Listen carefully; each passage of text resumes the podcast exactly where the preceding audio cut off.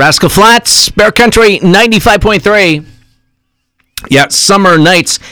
Jeff Terrell in the Bear Country studio after last night's broadcast over at a Greenfield High School. You guys are back at it tonight. Yes, last night was a non tournament game, but now these are very much tournament games in the Western Mass Tournament. We're going up to Cheshire for Hoosac Valley Regional. They're hosting two games today girls' game against Turners Falls at 5, boys' game against Hopkins Academy at 7 o'clock, and we get to bring both of those games to you, folks. All right, so I, I believe are th- are they both number one seeds? Uh, Hoosac. Th- yeah, this is this this Oh, is well, Are these this is a tough matchup for both Turners Falls and for Hopkins Academy. but here's the deal. Okay. Here's the deal. Both teams, I yeah, if you look at it strictly, if you, if you don't take a deep dive into this, you're thinking, okay, there's you know there, there there's not much hope. Yep. There, there, there is hope, however, Okay. for both of these teams. All right, Jeff Terrell, the optimist over here. I like this. Yes. Absolutely, for varying reasons. For Turners Falls, they have been getting better and better and better as the season has gone along. They are definitely trending in the right direction.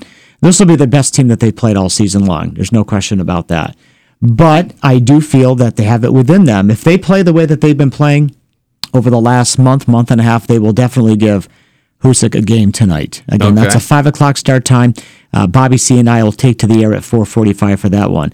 And in terms of the Hopkins boys, that I think that the girl the girls team is more dominant in their division at, at Hoosac than the boys team is. I think the boys team at Ho- at uh, Hoosac has some vulnerability. Yeah. However, it all really depends on what kind of game Hopkins plays tonight. They you know they they've been a little hit or miss.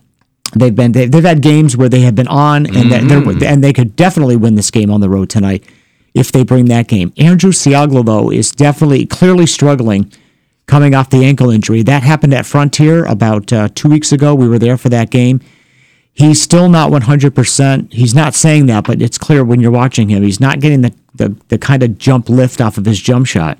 But it, having, said, having said that, uh, I think there's going to be two, two really good basketball games tonight. Awesome, awesome. Uh, Jeff Terrell's going to need some caffeine, so if someone can deliver some coffee here to uh, Bear Country 95.3, what, around 4 o'clock? Oh, you, know, you got to leave before then. Like 3 o'clock? 3 o'clock this afternoon? Yeah, it's, a, it's about an hour drive up there. Okay, yeah, 3 o'clock this afternoon. Someone can drop off coffee, maybe a couple of those, what are those, like five hour energy thingies that the kids drink these days. I'm not sure how my body would react to that. You want a monster? You want one of those monster cans? You want me to bring some of those over here? No, I've, I, I don't think I've ever had one of those. Are they good? Do they work? I don't think I've had one of those either. I've never had a Monster Energy drink. I wish you the best of luck, sir. All right, and tonight's best of luck broadcast. to our local teams. And Yes. if, if anybody makes it to the Western Mass Finals, they will be on Saturday, and then uh, we wait. We wait to see locally who makes the state tournament. Top thirty-two teams in each division. Yeah, so we still the uh, states. we still have a, a little ways to go, don't we? A ways to go with high school basketball. The finish line is in sight, but not just yet. 55 degrees in Greenfield at 842.